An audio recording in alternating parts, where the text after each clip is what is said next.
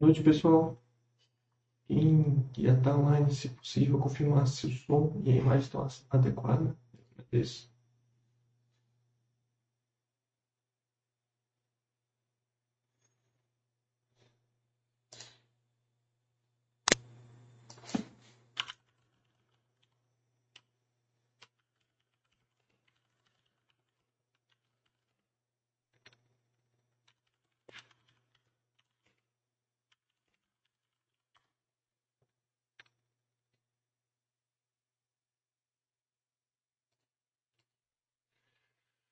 Boa noite, Vultiel, eu acho que é assim que fala seu nome, o seu nick no caso. Né? Você consegue me ouvir?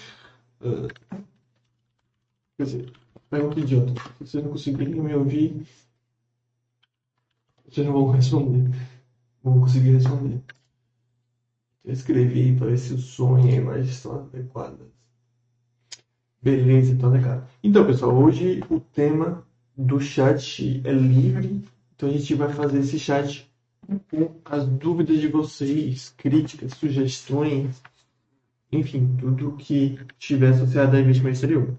Então, se você tem alguma dúvida, alguma crítica, sugestão, quer falar sobre alguma empresa, quer perguntar sobre alguma empresa, quer saber como é, analisar, pelo menos a minha opinião, como analisar a empresa, a minha opinião sobre procurar empresa, fique à vontade. Tá? Deixa eu acho o negócio que eu estava querendo saber aqui.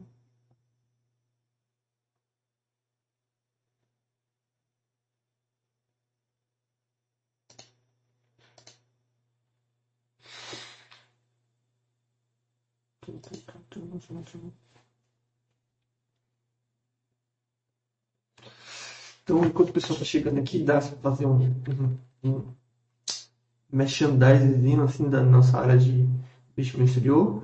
Uh, muita coisa aqui na área de investimento exterior. É, então, várias das informações que eu falo aqui do chat eu tiro dessa área de investimento exterior. É, vocês têm várias ferramentas que eu vejo que ainda não são muito bem utilizadas.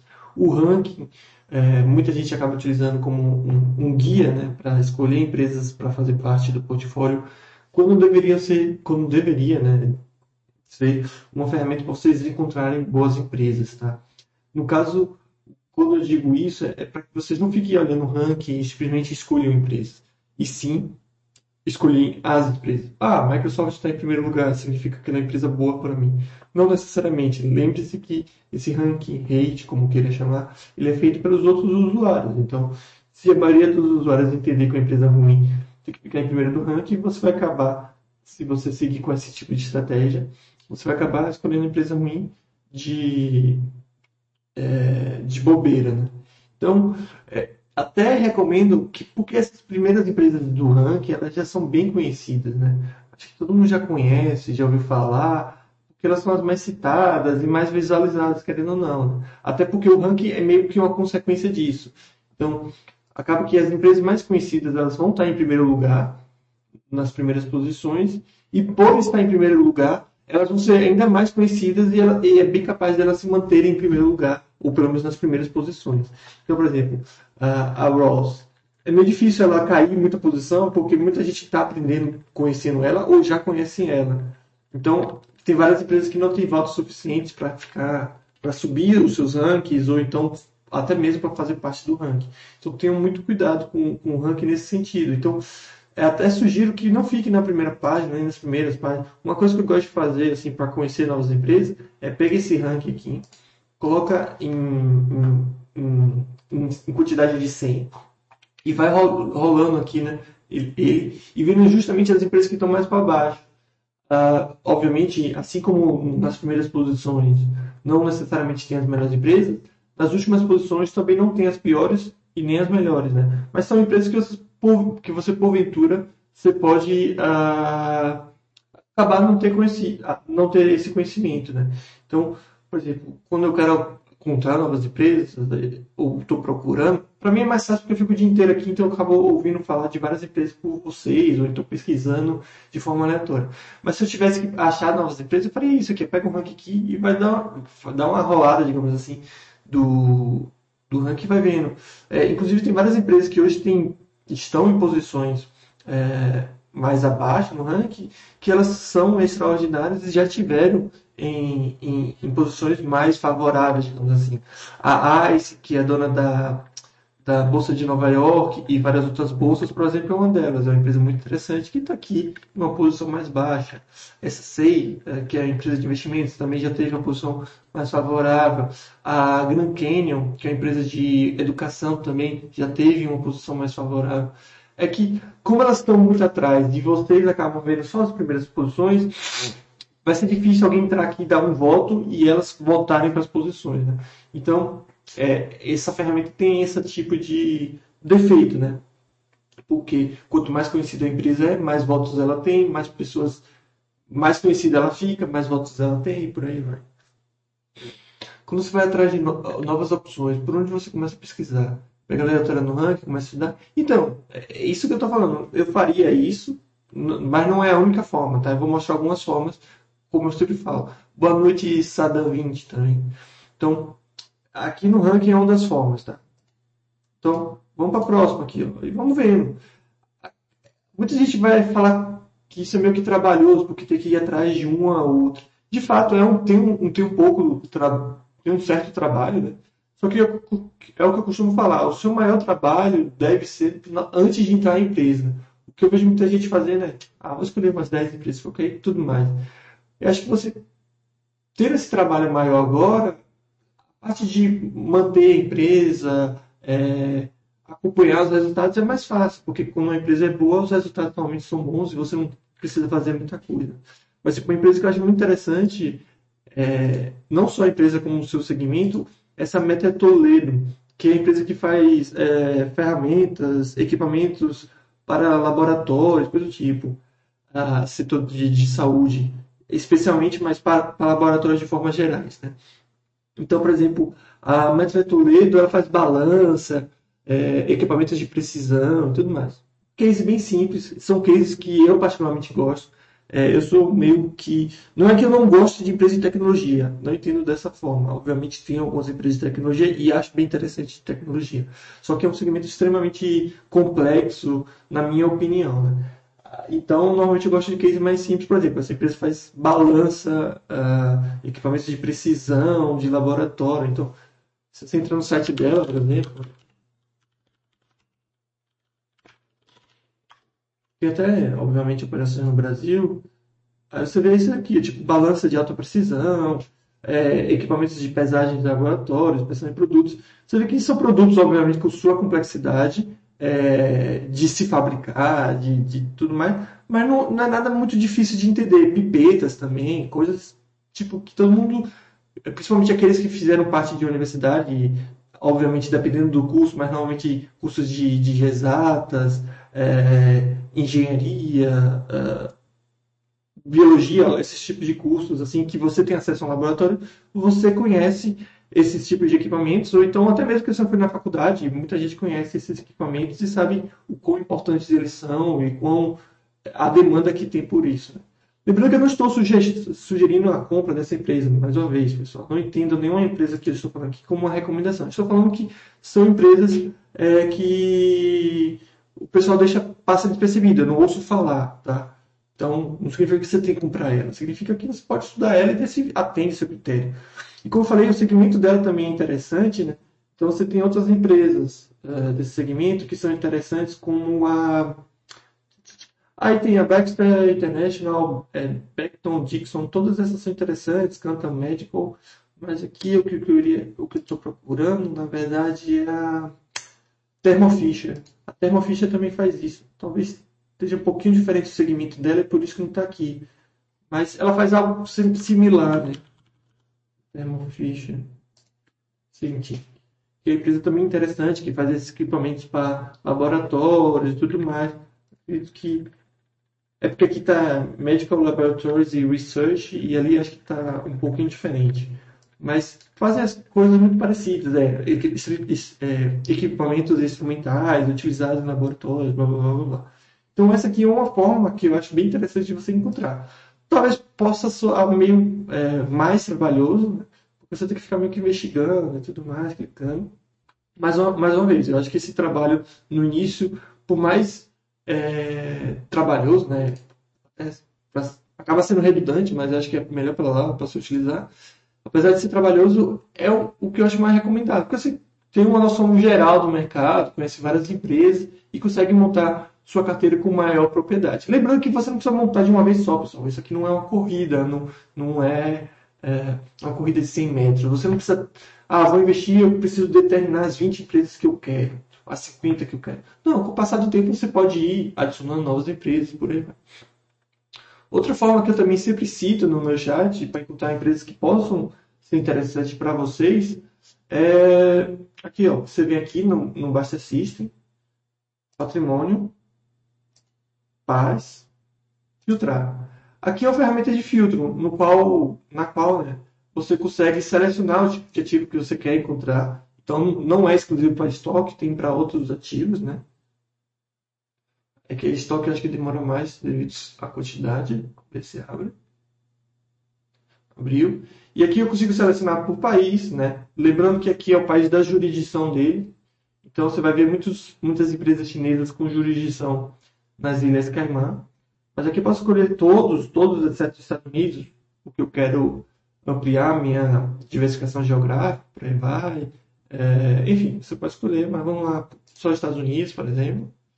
E aqui você pode escolher também setor indústria, se você tiver alguma preferência. Eu quero encontrar empresas de uma indústria que eu acho interessante, tudo mais. E você também pode é, filtrar através da nota que a empresa tem no ranking, no rating, e os cachorrinhos. Então, uma forma também de você encontrar empresas interessantes é colocar só o cachorrinho azul e, ver, e estudar todas as empresas de cachorrinho azul. O cachorrinho azul é um selo que a gente criou através de dados financeiros, tá? Para meio que filtrar as empresas que têm bons dados financeiros das empresas que têm é, dados financeiros ruins. Lembrando mais uma vez que isso aqui é uma análise é, matemática engessada, tá? Tem empresas que podem não fazer parte, não ter o selo azul, ou até mesmo não ter o selo verde do cachorrinho. Isso é boa. Assim como pode ter empresa de selo cachorrinho azul e não ser boa. Então você tem que ter esse senso crítico. Não é porque tem um cachorrinho e, e por aí, é, que tem um cachorrinho azul que ela necessariamente é boa e que você precisa ter. Até porque tem várias, né? Se você for ver aqui, são mais de 500 empresas com esse selo. Então vem aqui, estuda uma a uma se quiser é, deixar o filtro mais rigoroso, você consegue colocar notas maiores e por aí vai.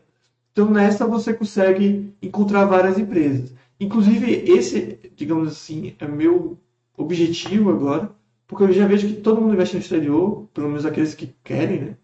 Não é uma coisa difícil, já é mais do que conhecido o processo de se fazer e hoje é bem simples, bem prático. Abre uma conta de Diametrade, Charles Schwab, Interact Broker ou até Passólio. Você abre a conta, envia dinheiro e já começa a investir no exterior. Esse processo acho que já está bem batido e muita gente conhece. Agora, o que eu vejo pelas análises que eu faço das carteiras que o pessoal pede, né, os comentários que eu faço, é que vocês ainda não diversificam direito. Na minha opinião, mais uma vez o dinheiro de vocês, se vocês quiserem comprar duas ou três empresas, isso não é problema meu. Mas como é, moderador do site, eu acho é, ineficiente esse tipo de coisa. Ah, o cara começa a investir no exterior e faz uma carteira de 10 empresas. Eu não consigo entender como um leque tão vasto de opções, como uma pessoa com um leque tão vasto de opções consegue selecionar 10 empresas. Realmente me, é, me chama a atenção isso e é algo que eu gostaria de mudar no sentido de dar mais informações, dar mais ferramentas, ensinar como aprimorar isso, mais uma vez, na minha opinião. Né? Ah, e até porque ah, eu acredito esse tipo de comportamento ao fato de conhecimento. Então, ah, eu só conheço o Facebook, Nike e as 10 primeiras empresas do ranking e vão ser elas na minha carteira. Quando você tem um, um leque muito maior que as pessoas acabam não olhando. Então, deixa eu ver aqui. Uh, porque essa empresa é ruim ou está ruim? Mondelez Internacional? Não acho que ela seja ruim. É que tem empresas em situações diferentes, não na questão de qualidade, né? Vamos dar uma olhadinha, né? Eu aproveito e respondo a sua segunda pergunta. Para quem não sabe, a Mondelez Internacional, né? Mondelez, não sei como fala, acho que seria Mondelez, se for francês, é uma empresa que ela é dona de várias é, snacks, é, chocolates, marca de chocolates, coisa do tipo, né? Se você fizer, se você fizer uma procura rápida, você vai ver as inúmeras marcas que a empresa tem. Né? É, essa empresa ela fazia parte da antiga Heinz, que era Kraft Foods. Né? Então ela é dona de marcas famosas como a Fab Star, que é chocolate. Aqui no Brasil tem, mas acho que não tão consumido. Belvita, acho que já é mais consumido aqui.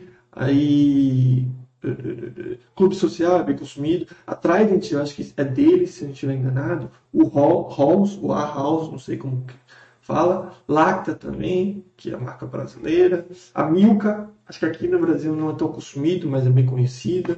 Oreo, hoje em dia bem conhecido aqui no Brasil. Aquele Cream Cheese Philadelphia, né? Acho que talvez eles tenham outros produtos, mas mais ou menos isso. Aquele suco de.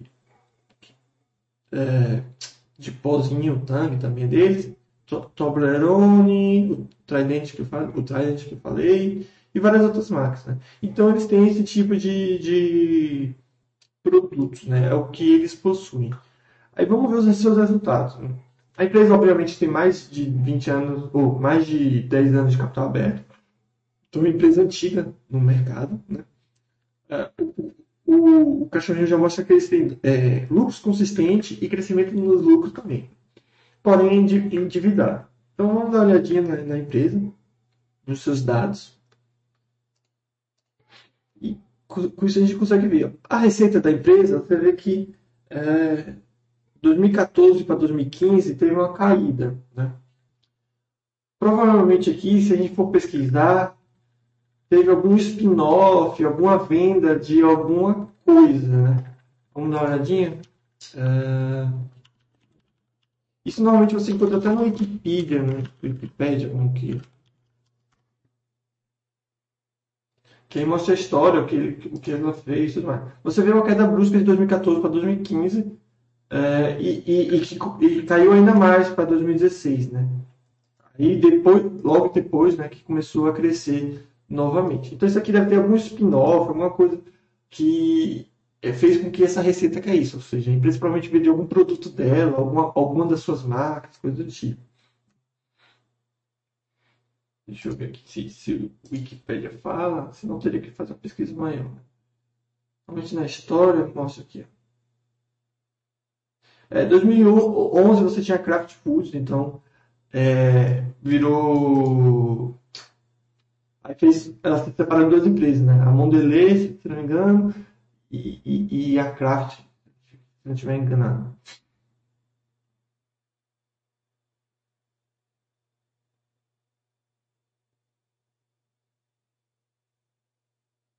Isso, a Kraft Foods e, e virou a, a Mondelez.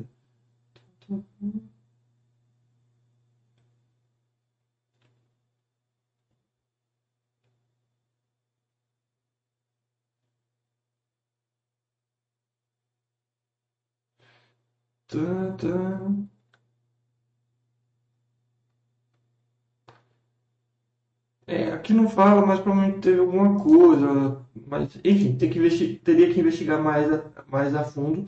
Mas você também vê que teve um, um, um acréscimo de uh, dívida. Então ela fez uma aquisição aqui no mesmo momento. Né? Então você vê que é a empresa que fazia parte de uma empresa maior. Então você vê que ela está não, não diminuindo, mas ela está se, se tornando um nicho, né? E, quando, e, e, não tem muito tempo, né? Veja que é, o processo né, do, do spin-off foi em 2011. Então, o que você tinha era uma, uma empresa de comida em geral e agora você tem uma empresa mais nichada, mais especializada. Então, você tem que entender que ela, querendo ou não, acaba sendo uma empresa mais nova. Então, ela vai passar por todos esses processos de ajuste e tudo mais até ter uma sinergia, né? até entender qual é o seu core principal, até ela começar a ganhar dinheiro. É a mesma coisa da, da MEC, que agora acabou de separar a parte de saúde feminina. Né? A empresa ela vai não vai iniciar dando grandes lucros, pelo menos Não é assim que normalmente funciona. Acaba tendo algumas coisas para se resolver até pegar essa energia. A questão da, da, do mono delay, acredito que seja algo similar a isso. Outra questão também é, é são os produtos que ela acaba fornecendo. Né? A gente acabou de ver o portfólio delas, dela, no caso, e você vê que tem muitos alimentos não muito saudáveis. Né? Então você vê que a demanda por esses alimentos, querendo ou não, a, vem diminuindo com o passar do tempo. Então, cabe a essa empresa, provavelmente ela sabe melhor do que eu sobre isso, cabe à empresa tentar melhorar o seu leque de produtos, ou então tornar os seus produtos mais saudáveis para que é, não perca tanto os seus, seus clientes. Mas ainda assim, a gente não pode falar que essa empresa é uma empresa ruim. Mais uma vez, pelo menos desde 2016 aqui, é, não muito, mas ela vem aumentando um pouquinho a sua receita. Os seus lucros também vêm aumentando, aumentou de forma expressiva de um ano para o outro, mas vem se mantendo bons, apesar de não crescer de uma forma tão grande. Tá? Uh, tem uma geração de fluxo de caixa absurdo, 3 bilhões de dólares, ou seja, todo ano a empresa tem 3 bilhões de dólares de sobra que pode ser utilizada em mini coisas. Uh, e tem um endividamento alto. Você vê que é, ela vem fazendo muita, muitas aquisições, né? Desde 2014 se fundiu aqui com a empresa, uh, tentou comprar a Herschel, acho que não conseguiu, né? E aí Perfect Snacks, aí vem comprando coisas, né? Até para fazer o que eu acabei de falar, né? tentar ampliar seu portfólio para tentar conseguir mais produtos saudáveis. Né? Então não é empresa ruim. A questão é que as pessoas não entendem muito que, como eu falei, tem empresas que têm situações diferentes. Essa empresa ela não tem como crescer muito agora, a não ser que seja através de aquisições. Então, seu portfólio de produtos não é tão. É, não sei, não, não atende tanto ao perfil atual das pessoas. Obviamente, o que eu falo não atende tanto é que não está muito em tendência de crescimento, né? Ninguém pode negar que as pessoas, obviamente, continuam comprando os produtos da empresa. Mas não vem crescendo, né? Pelo contrário, as pessoas estão tentando procurar menos esse tipo de produtos e, e buscando produtos mais saudáveis. Mas tem, as empresas, elas acabam chegando nesse ponto. Isso é importante entender. Isso não torna a empresa ruim. Se você ficar com esse tipo de pensamento que quando ela chegar nesse ponto no qual ela não cresce tanto quanto costumava crescer, e isso se torna ruim, você sempre vai vender essas empresas. Você sempre vai vender uma das suas, uma das muitas das suas empresas. Né? Porque é natural, mesma coisa, McDonald's. McDonald's está na mesma coisa, né? É, você vê que a receita, a receita do McDonald's ele não, não vem crescendo, né? Vamos ignorar um pouquinho 2020, 2021, em virtude do, da pandemia, obviamente, que acaba afetando, querendo ou não. Você vê que a empresa não, não vem aumentando muito sua receita. Pelo contrário, mantém, às vezes até cai. Mais uma vez, muita gente procurando por produtos mais saudáveis. Mas continua sendo uma empresa de, que dá 5, 6, é, 4,5 bilhões de dólares de, de, de lucro e começa a gerar cada vez mais fluxo de caixa livre. Então, as empresas que estão em crescimento, normalmente elas pegam esse fluxo de caixa, que não, so, não, não é muito, e, e, e sempre está reinvestindo, sempre está reinvestindo, sempre está reinvestindo, sempre está reinvestindo, comprando novas empresas, é, investindo nas, nas, nas, suas operações e crescendo. Chega uma hora que essas empresas não têm mais, mais para onde crescer, que é o caso, por exemplo, do McDonald's, modelo internacional, por aí vai. Elas não, não, não, não tem como mais expandir o número de, de, de restaurantes. O McDonald's, por exemplo, já está no mundo inteiro. Não tem como colocar duas lojas do McDonald's, dois restaurantes do McDonald's no mesmo quarteirão. Isso não vai dar muito certo. Então, essas empresas elas param de crescer organicamente e começam a ganhar dinheiro com cada vez mais fluxo de caixa livre, que é o que acontece aqui, ó. Você viu? Apesar dela não estar tá aumentando sua receita de 2009 para frente, né? aumentou um pouquinho, mas logo depois caiu. Você vê que olha a diferença de fluxo de caixa livre que ela vem gerando. Então, antes era 2 bilhões, 3 bilhões, e agora está gerando quase 6 bilhões de dólares de fluxo de caixa livre. E esse dinheiro vai para a empresa. Como a empresa não tem muito o que fazer com, que, com esse dinheiro, é, lembrando, esse dinheiro vai para o caixa da empresa. Como essa empresa não tem muito o que fazer com esse dinheiro, normalmente eles começam a aumentar a distribuição de dividendos. Lembrando que a distribuição em si dos dividendos não é um retorno. Mas como a empresa está ganhando esse dinheiro, o mercado é, normalmente, né, eles acabam precificando isso, ou seja, aumenta a cotação em virtude disso, a empresa paga os dividendos, a, a, a cotação cai, né, é ajustada, e novamente quando a empresa ganhar mais dinheiro, claro que não é, é eu estou explicando de forma bem superficial, que não é algo tão simples assim, mas a empresa paga o dividendo, a cotação é ajustada, normalmente a cotação sobe de novo um pouquinho, ela paga dividendo e por aí vai.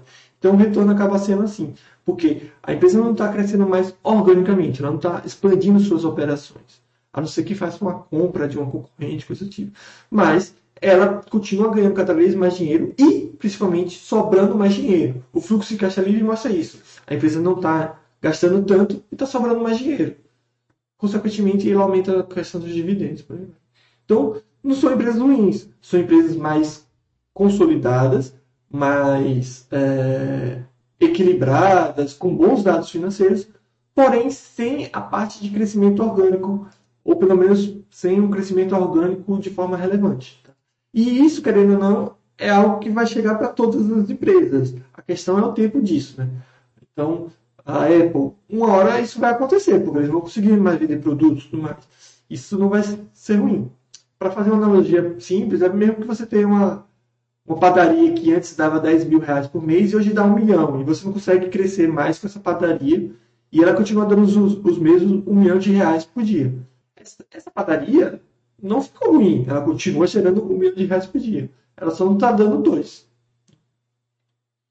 E todo esse um milhão, antes você pegava o dinheiro, os 10 mil, investia em outra, é, investia em mais produtos, ou em expandir a padaria.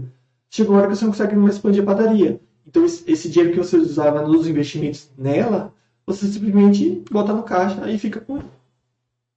Não sei se ficou. Se consegui explicar, principalmente ao Saddam que perguntou, a questão da Mondelez estar ruim ou, ou não e também explicar como eu analiso os dados, né? Como eu falei, os principais dados são esses que estão aqui na parte selecionada. Receita, lucro líquido, lucro por ação, EBITDA, é, dívida líquida, né? Dívida líquida por EBITDA e fluxo caixa livre. E por fim, fluxo caixa livre por ação. O que é DR, Depositary Receipt? Então, Depositary Receipt é quando a empresa ela não quer abrir, mercado, é, abrir capital diretamente em uma bolsa no, no exterior, ela simplesmente abre indiretamente. É isso que é o DR. Tá? Então, por exemplo, a Petrobras ela não, não quer abrir capital no, no processo normal, digamos assim, de abrir capital nos Estados Unidos. Então, ela vai abrir isso através é, indiretamente, através de recibos, né? como o nome já fala, são recibos que têm equivalência com as ações originais. Então, é, eu não sei se Petrobras é, é DR, talvez seja, mas vamos supor que, que, que seja. Eu tenho essa confirmação. Deixa eu confirmar aqui para não falar besteira.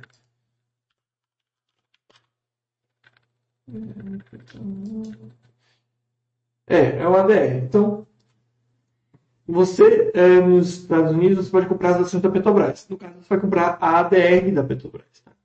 Então, você vai comprar um recibo que vai representar a ação da Petrobras aqui no Brasil. Então, você é, tem algumas diferenças, algumas coisas, mas basicamente você é sócio do mesmo jeito. Tá? É, isso se a ADR for o nível mais alto, que é o que normalmente você tem no, nos Estados Unidos.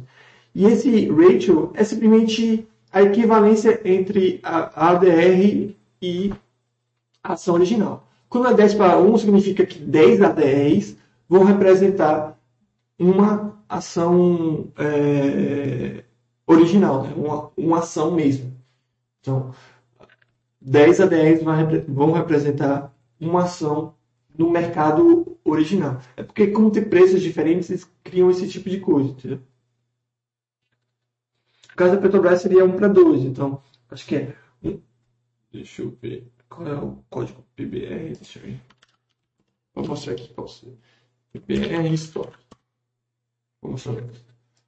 Ó. PBR Stock. Isso é 11 dólares é uma ADR da, da Petrobras, certo? Só que se você pegar, fazer aqui calculadora,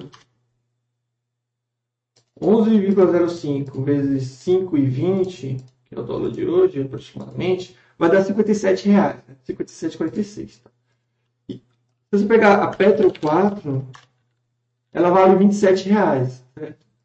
Aí você pega aqui e divide por 27 e 67. 7,67. Mostra justamente isso, 2, alguma coisa. Então, é justamente isso. Como você está comprando um ADR da Petrobras nos Estados Unidos, você está comprando o equivalente a duas ações preferenciais brasileiras. Tá? Essa diferença de 0,7, blá blá blá, é justamente a, o spread entre, entre mercados, a diferença de cotação também. Então, mais ou menos isso. Então, esse, esse rate, como o nome, como o nome fala, é a razão, é a, a, a equivalência entre o recibo e a ação do mercado original. Agora, quem determina essa relação aí é quem de fato emitiu os recibos e tudo mais.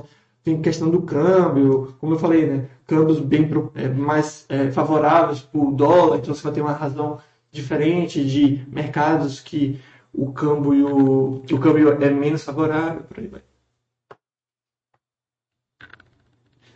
É, o Ure, Ureama, não sei se está falando certo, desculpa o seu nick ou se é seu nome. Ele está pedindo para falar um pouquinho da Clorox, o Clorox, como que. Ele está vendo eu já estudei. Na verdade, eu fiz até um comentário, é, o, o sobre a Clorox, é, que inclusive vocês podem ver aqui, ó. Isso é outra ferramenta que vocês podem utilizar também para estudar mais a fundo a empresa, ou, ou, pelo menos ter a minha visão da empresa, né? Que é aqui, ó. É, você vem aqui nessa minha cara feia e tem comentário.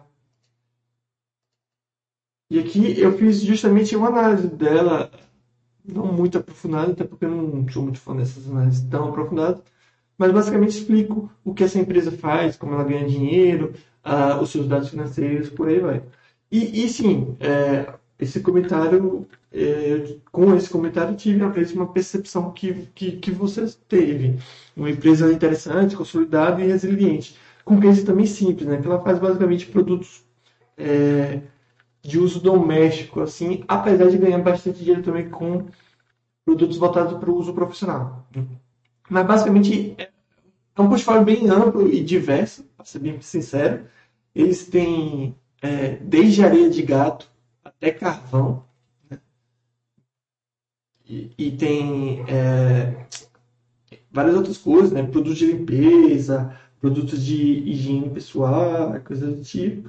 Você vê aqui com esse gráfico, ele mostra mais ou menos isso, né? Mas a maior parte mesmo eu acho que vem pelos produtos de limpeza. Inclusive, eles, eles são donos do. Eu sei se eles eram dono do Pinho Sol, mas ele é dono do, do, desse aqui, né? O Pai, Pai Sol, alguma coisa assim. Porque aqui no, no Brasil, Pinho Sol é de outra marca. Mas provavelmente deve ser gerado, deve ser é, relativo a essa marca, a essa marca americana, né? É que é bem comum esse tipo de coisa. Uma marca ser vendida por uma empresa, produzida e vendida por uma empresa no, em um país, em outro país ser vendido e comerci é, produzido e comercializado por outra empresa. Um exemplo disso é o Kit Kat. Né? Kit Acho que é isso.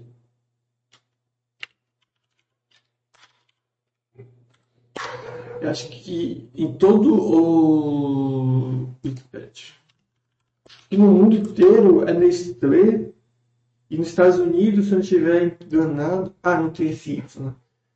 É... Isso. No mundo inteiro é vendida pela Nestlé. Porém, nos Estados Unidos, ele é negociado através da negociado e produzido, eu acho que também, e negociado através da Rush. Então tem esse tipo de coisa. Então sim, a Clorox, ou Clorox, como que é uma empresa bem interessante. E mais uma vez, empresa que eu acho ainda mais interessante pelo case simples, esse tipo de coisa, porque favorece bastante, né? Eu acho que esses cases mais complexos, eles atendem um nicho e atendem bem, mas não conseguem ser tão resilientes. Exemplo, é, empresa de rede social, empresa de equipamentos eletrônicos, empresas de, de hardware ou software. São empresas que podem mudar com muita rapidez, né? Então, sei lá, Nvidia, ótimo, lembrando, são ótimas empresas e podem sim fazer parte do portfólio. Não estou falando que elas são ruins, eu estou falando que elas têm essa questão. Então a placa da Nvidia é das melhores hoje em dia. Mas daqui a dois anos a placa da AMD pode ser muito melhor e a Nvidia não conseguir vender nada. Por aí vai. Claro que as empresas elas sabem disso e investem muito para que isso não aconteça, mas querendo ou não é muito mais fácil. Agora, a marca de carvão é aquela, acaba sendo aquela por muito tempo, né? Então comida também as pessoas não deixam de consumir, por aí vai. Uh, você acha que o percentual de REITs e o percentual de estoque deveriam ser somados na hora de considerar o aporte no Master System e intenção de risco exterior? Eu não, eu não entendi a pergunta, para ser bem sincera. Em que sentido isso você diz? Uh, no Master System, o que a gente faz é separar, né? E eu acho ideal separar. Tá? Então, não, não ficam juntos os stocks e os REITs, apesar de, de estruturalmente serem iguais, né? Mas eu entendo como duas coisas totalmente distintas na, no sentido no que elas se propõem a fazer. Né? Então, o REITs é meio que investir no mercado imobiliário com pouco dinheiro. Já as estoques é investir em empresas mesmo. Né? E na, na minha cabeça são coisas distintas. Não sei se respondi a sua pergunta.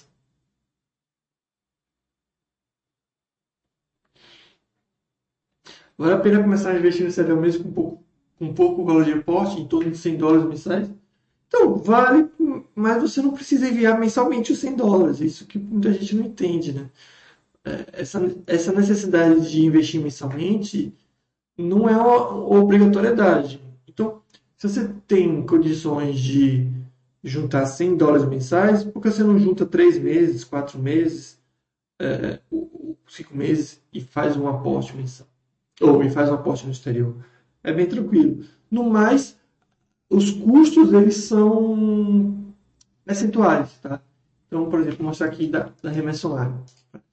Elucidar isso. O, o, os custos da se for ver, aqui, 1.4. Isso é sem usar, sem usar o nosso cupom. Usando o nosso cupom fica mais barato. Mas veja que o custo é 1.4 e o 1.4% e o OF é 0,38. O que acaba acontecendo aqui? Acaba acontecendo que, independente do valor, o custo será o mesmo, proporcionalmente. Então, indifere se eu vou enviar 10 mil reais ou 30 mil reais. A única coisa que, com valores abaixo de 2.500 reais, eu acho, tem a tarifa bancária. Deixa eu ver se é 2.500. É, acho que é abaixo de 2.500. Só que é 5,90. Então, mesmo que seja 100 dólares, ainda assim, não vejo como 5,90 seja algo tão. É, 5,90 reais. Seja algo tão penoso ou, ou, que traga tanta. Te prejudique tanto, assim. Mas se você ainda quer que. Se, ainda assim você quiser diluir esse 5,90, que é o único custo é, que não é percentual, você pode juntar vários apostos e enviar. Então é bem tranquilo. Então, acho que vale a pena começar a investir no exterior quando você achar que deve investir no exterior, independente da questão do aporte. Obviamente, tendo um senso crítico, um bom senso, né? De, ah, eu tenho um aporte de 10 reais, 20 reais, 30 reais. Aí, realmente, fica inviável. Agora, 100 dólares já é um valor que pode se pensar. Ou, como mais uma vez, se você quiser diluir esse 5,90, você junta dois ou três aportes que já fica tranquilo. Até porque o dólar tá alto. Então, quando você fala que 100 dólares parece muito pouco, né? Mas a gente tá falando de 500 reais.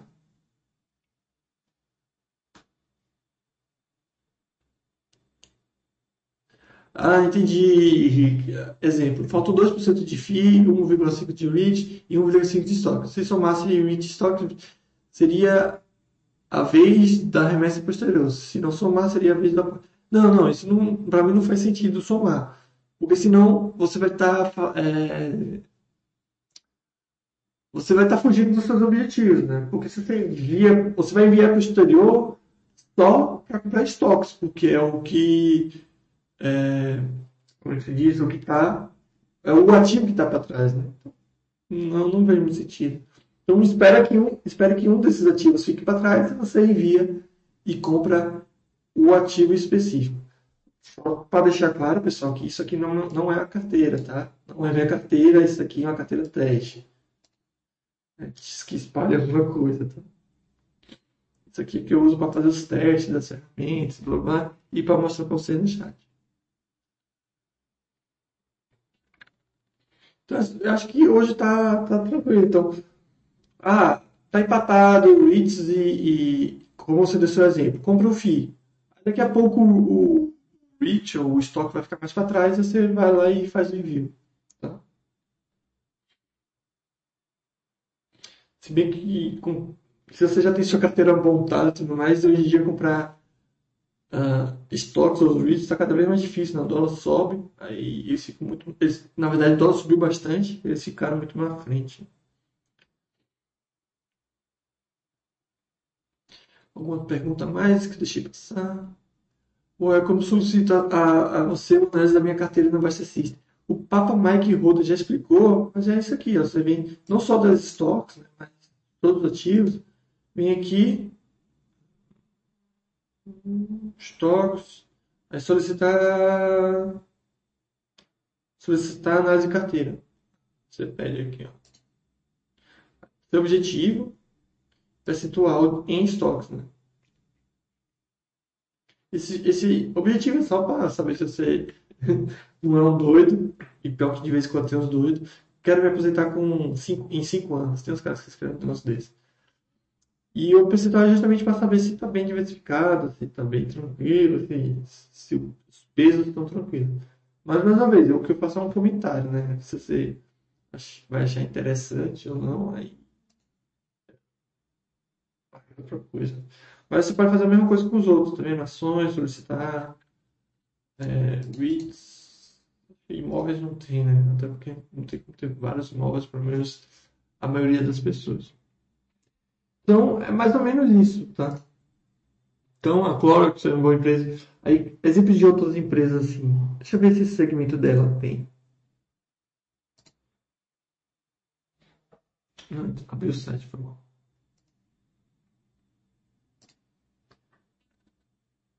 Hum, deixa eu ver aqui.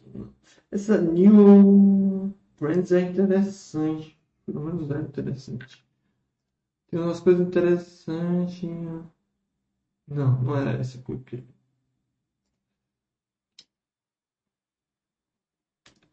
Mas, por exemplo, os últimos comentários que eu fiz foram dessas aqui, ó, entendeu? A Clorox eu fiz. A Home Depot todo mundo conhece. Também fiz comentários para aqueles que queiram ler separado. A Home Depot, fiz comentário. Vou procurar aqui o mais uma vez. E tem um comentário embaixo. Uma empresa que eu acho interessante também, que, que é parecida com a Ross, é a TJX. Só que diferente da Ross, ela tem é também uma, uma loja de descontos, né? Uma loja de departamentos com descontos. Mas diferente da Ross, ela tem loja online e operações em outras uh, em outros países. Uh, Mac... Coisa interessante, essa, eu também fiz comentários, ela faz, sabe aqueles molhos que você encontra em, é, como é que se diz? Buffet, né? Aqueles em cima da salada, não é? Mas ela faz aqueles molhos, né? então, alguns daqueles molhos, né? mas ela também faz vários temperos, especiarias, aquelas que são vendidas em, sa em saquinho e tudo mais. Então, é empresa também de case bem simples e com dados é, interessantes. Você analisa somente as estoques ou as ações também, fundo imobiliário, etc. Não, eu fico responsável só por estoques e reserva de valor.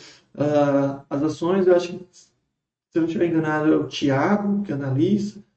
De vez em quando, eu acho que o Cenezino também, Tiago Cenezino, ou só o Cenezino, ou só o Tiago. E fundo imobiliário é... Fundo imobiliário é o Giovanni, o Fernando, acredito que são eles. Fera Neném perguntou: caso eu receba pouco proveito mensalmente, 4 milhões zero a vida. Né? O Fera Neném. Eu posso solicitar comentários para todos? Então, podem sim. Quer dizer, pode sim. É, inclusive, você pode pedir mais de uma vez. Sei lá, você faz, aí pede, aí alguém comenta, faz um comentário, aí você muda a carteira, pode pedir, pode pedir quantas vezes você quiser. Não precisa ficar com receio. O Fernando está perguntando, caso eu receba pouco provento mensalmente, menos de R$ 1.900, é menos de 1.990 reais que ele falou, é algo próximo a isso. Eu não preciso recolher o imposto mensal, né? Aí eu não preciso preencher o carnê-leão nesse caso. Exato. Porém, mesmo que você receba valor acima disso, é, é bem capaz que você não precise também preencher o carnê-leão, tá? Pera, neném. Inclusive, eu fiz um FAQ que explica basicamente isso. Na verdade, explica isso. O que acabou acontecendo. Vou abrir o FAQ aqui para mostrar e explicar melhor. FAQ. Ah, tá imposto de renda esse FAQ. Imposto de renda. FAQ e ele é autoexplicativo. Por que a chance de recolher imposto sobre dividendos recebidos no exterior é pequena? Né? Então, vamos lá. A primeira coisa que você tem que fazer, como moço mesmo falou, você tem que receber acima de um certo valor. Então, eu tenho que receber acima de R$ 1.903 por mês para que eu passe a, a ter uma incidência de imposto. Ou seja, para que eu saia da faixa de isenção. Então, eu tenho que receber R$ 2.000 de dividendos mensalmente para passar para a faixa de 7,5. Tá? Só que, mesmo que eu passe dessa faixa, como você mesmo já falou aqui, tem a questão dos 30%. A maioria das empresas americanas, os dividendos delas são taxados 30%. Tá? Se a empresa for de outro país, essa taxação pode ser maior ou menor, vai variando. Como a maioria das pessoas tem uma carteira, é, em geral, composta pela maior parte é, por empresas americanas, a taxação média assim, é normalmente 30%. Né? E como uma, a, a, maior alíquota que nós temos é 27,5%, então, mesmo que você receba 100 mil reais de, de dividendos por mês e a alíquota fosse 27,5%, tá? lembrando que essa alíquota não é 27,5% sobre todos 100 mil, né? ela respeita as faixas. Então, até, até 1.900 vai ser zero, a de 1900 e tanto até tanto vai ser 7,5. Então, não é 100 mil vezes 27,5, tá? Mas só para fazer rápido aqui, seria 27,5 vezes 100 mil. Tá errado, eu sei, mas é só para fazer um exemplo mais é, prático. Então, você teria que pagar os 27 mil, vamos supor. Mas você já recolheu os 30 mil, né? Então, você vai poder compensar e acaba que você não precisa é, utilizar o carnê-leão. Então, a única situação que você vai precisar de fato utilizar obrigatório carne leão no sentido de investimento exterior vai ser quando você receber um valor bem grande e sua carteira seja repleta de empresas que não têm um recolhimento na fonte, sei lá. Toda a sua carteira é de empresas da Inglaterra, Reino Unido, que são empresas que não têm recolhimento de imposto sobre os dividendos. Aí você tem uma carteira gigantesca que você recebeu é, 3 mil reais de dividendos dessas empresas do Reino Unido que não foram taxados. Aí sim você vai ter que recolher obrigatoriamente pelo carnê-leão. Lembrando que o uso do, do carnê-leão acaba não sendo obrigatório nessa situação, mas caso você queira e entenda dessa forma, você pode preencher o carnê-leão e depois puxar as informações do carnê-leão para a declaração. A questão é que não é muito prático, digamos assim, até porque você tem um Bastecista que já faz isso, e quando você puxa pro carne, pro, do carnê para o imposto de renda, é engraçado que não vem a parte de impostos pagos, só vem a, a parte de, é, dos recebimentos. Então, ainda assim, se você utilizar o carnê-leão e puxar para a declaração, você ainda vai ter que preencher alguma coisa. Então, para a maioria das pessoas, vocês não vão receber mais do que dois mil reais, até porque precisa de muito dinheiro para receber isso tudo de dividendo. Para a maioria das pessoas, mesmo você recebendo acima de dois mil reais, você vai ter, e você tem a carteira repleta de empresas americanas, ainda assim você não vai precisar utilizar o cartão leão e você pode preencher diretamente na declaração de imposto de renda anual. Tá? É bem tranquilo, não precisa ter essa, esse, esse é, medo. No mais, é só acompanhar aqui, ó. Pera, neném, não sei se você já viu aqui no Basta System a parte de imposto de renda. E aqui na parte de imposto de renda tem rendimentos. E, e nessa, parte de, de, de, nessa parte de rendimentos tem justamente a parte dos é, dividendos. Né? E aqui acontece justamente isso que eu falei. Né? O, próprio sistema ele fala se eu preciso gerar o DAF ou se eu não preciso gerar o DAF. Gerar o DAF significa que eu vou ter que utilizar o carnê-leão e, e gerar o DAF. Ou então fazer aqui direto. Nesse exemplo aqui, acaba que eu tenho que gerar o DAF porque o imposto retido acaba sendo muito menor do que o devido. Né? É porque aqui tem a parte de aluguéis do exterior que estão sendo somados. Tá? Isso aqui não são os dividendos. Se fosse só dividendo, como esse caso aqui, tá vendo? Isso aqui provavelmente é só dividendo. Nesse caso, como é só dividendo, o imposto retido ele é maior do que o devido, então, então é bem tranquilo aqui. Sem contar que o imposto retido do mês anterior, dos meses anteriores, que não foram utilizados, eles são acumulados também.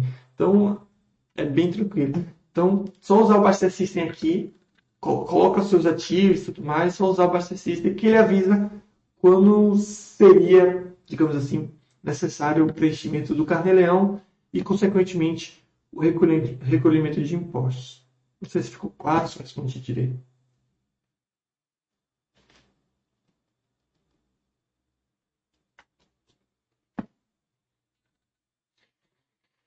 É isso, pessoal. Mais alguma dúvida? Questão? Ah. Como é que eu sei que uma empresa é lixo, lixo R, BDR, né? Então, é só ver se tem no, se tem no site. Se, se tem no site, não é. A, a Wilson é uma das poucas. É, é porque aqui no site só vai ter BDR, for BDR nível alto, não. Mas acho que a Wilson nem é mais BDR ainda. É, só quando for BDR nível 3. Mas a gente tem muitas poucas no mercado brasileiro BDR nível 3. São bem poucas. Um ou duas. Então, o que a gente chama de lixo R não são essas. Lixo R é comprar Apple, besteira assim, através de BDR, que aí é maluquice. Que aí é. Aí, aí precisa muita participação, porque aqui, nível 3, BDR nível 3, é de fato uma empresa que veio aqui no Brasil, abriu capital, blá blá blá, participou, tudo. É, agora, quando é nível baixo, assim, um, ou não, ou não patrocinada, que são as principais, na verdade, que são as, a, a maioria do mercado brasileiro, é que foi um banco que está vendendo a, o recibo da empresa. Então, o banco vai lá e vende recibo das ações da Apple, por aí. Então, isso aí que é o lixo web. Então, só ver no site. Tem no site, está tranquilo você ter. Não tem no site, não está tranquilo você ter. Na minha opinião. Mas alguma dúvida, pessoal? Crítica, sugestão? alguma coisa não ficou claro, falei muito rápido coisa, falei besteira. Como assim comprar? É que no Brasil tem. É, você consegue comprar recibo da ação da Apple, entendeu? Só que é o que eu falo, é BDR nível, sei lá, não patrocinada. Ou seja, é, um banco brasileiro ou então uma filial de um banco americano no Brasil tentando vender ações da Apple. É, Aqui eu explico no FAQ porque isso não, não faz sentido e não é bom. Primeiro que você não está investindo no exterior quando você comprar uma BDR da Apple. Seu dinheiro fica no Brasil, fica na corretora brasileira. E um dos fatores para se investir no exterior é justamente ter seu capital em outro país. Hum. As BDRs elas são lastreadas em dólar, tudo bem, mas ainda assim seu dinheiro está no Brasil, não é? É, não tem muita liquidez, talvez hoje até aumentou, mas não tem a mesma liquidez que investir diretamente. Então, se você quer comprar ações da Apple, se você quer comprar ações de empresas americanas ou empresas de outros países, você abre uma conta em uma corretora em outro país. Basicamente isso.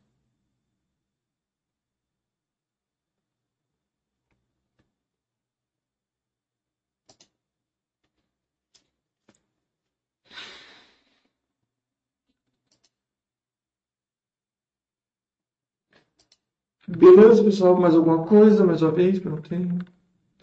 Ah, quer dizer, estudei não muito a fundo. Acho que não sei se ele tem liquidez muito grande. Uh, os dados financeiros, pelo pouco que eu vi, não são tão interessantes. Até tem uma liquidez mais ou menos, os dados são mais ou menos. Acho que é mais aquela empresa do pessoal comprar porque gosta do produto, né? não vejo nenhum problema nisso. A não ser que faça parte muito do seu capital. Né? Ah, vou botar todo o meu dinheiro em Heineken. Tudo mais.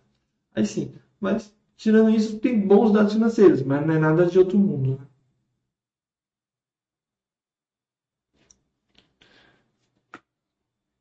Tem a Bud também, né? que seria a dona da Ambev. Né?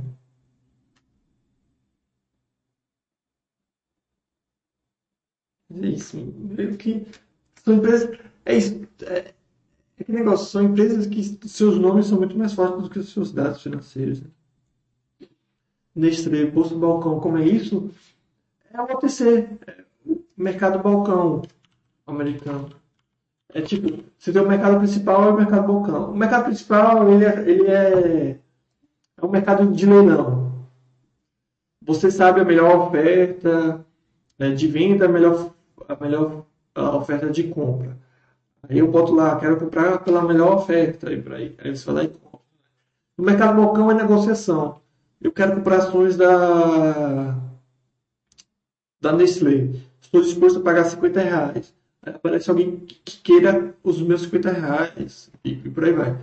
Não, não, não é um mercado tão transparente. Eu não sei qual é o melhor preço, qual é o pior preço, entendeu? Melhor, melhor preço de venda, melhor preço de compra. É um mercado de negociação. Então é um mercado meio que secundário. O problema desse mercado é que normalmente não tem muita liquidez. Muitos ativos não têm muita liquidez. Então tem que vir aqui e olhar se tem liquidez suficiente. As maiores empresas têm até uma certa liquidez, mas empresas menos conhecidas não têm tanta.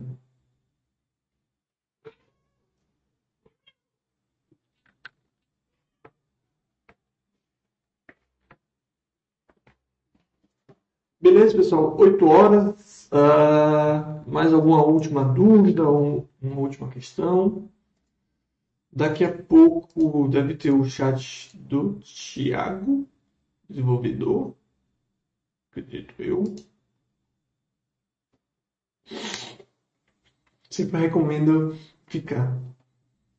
A SX não sei de cabeça. Então, essas empresas de tecnologia, né? Reconheço alguns nomes e, e coisa assim, mas é um segmento muito complexo para mim, para ser sincero.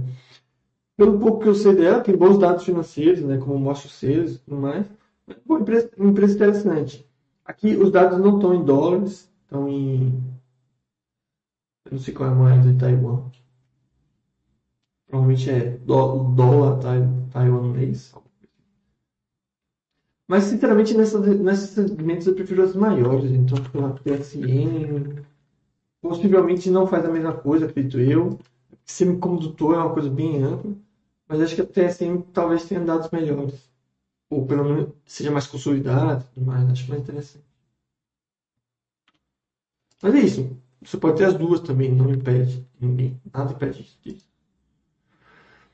Beleza, então é isso. Vou ficando por aqui. Agradecer a todo mundo que ficou que teve presente no chat. Espero que tenha sido útil. Qualquer questão, só postar no fórum que eu tento responder. Pode mandar pergunta também diretamente. E é isso. Desejo aí uma ótima. É... Uma ótima semana e, e, e, uma ótima noite também. A dona da Embraco, Brasil, não sei quem, o que foi o Embraco. Ah, Nindec? Ah, sim, eu já adicionei. Mas é isso, pessoal. Eu acho que vocês ficam muito nessa de, ah, eu vou falar de tal empresa, ela é dona de tal coisa.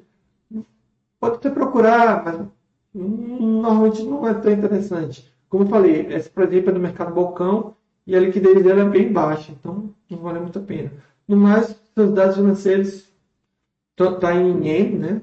Empresa japonesa tem bons dados financeiros, é uma empresa lucrativa, você não vê um crescimento tão interessante de lucro e tudo mais. Empresa japonesa também tem a questão do câmbio também, que é meio problemático deles. Empresa interessante, mas, mas os dados estão estranhos. Não estão estranhos, eles só estão em iene, só não está em dólar. Então, aí ele tem que ver em, em dólar. Aí tem essa questão do câmbio também, né? É porque nossa fonte ela entrega os dados em, na moeda local da empresa. Então, aí, aí é mais complicado. Então, a empresa que, sei lá, questão da liquidez é problemática, então, normalmente não vale muito a pena. Mas, se uma empresa que você conhece bem e acha que vale a pena, pode fazer parte de, de um pequeno, ah, fazer uma pequena parte do seu patrimônio. Beleza? Então é isso, pessoal. Mais uma vez, obrigado aí a todo mundo. Uma ótima noite.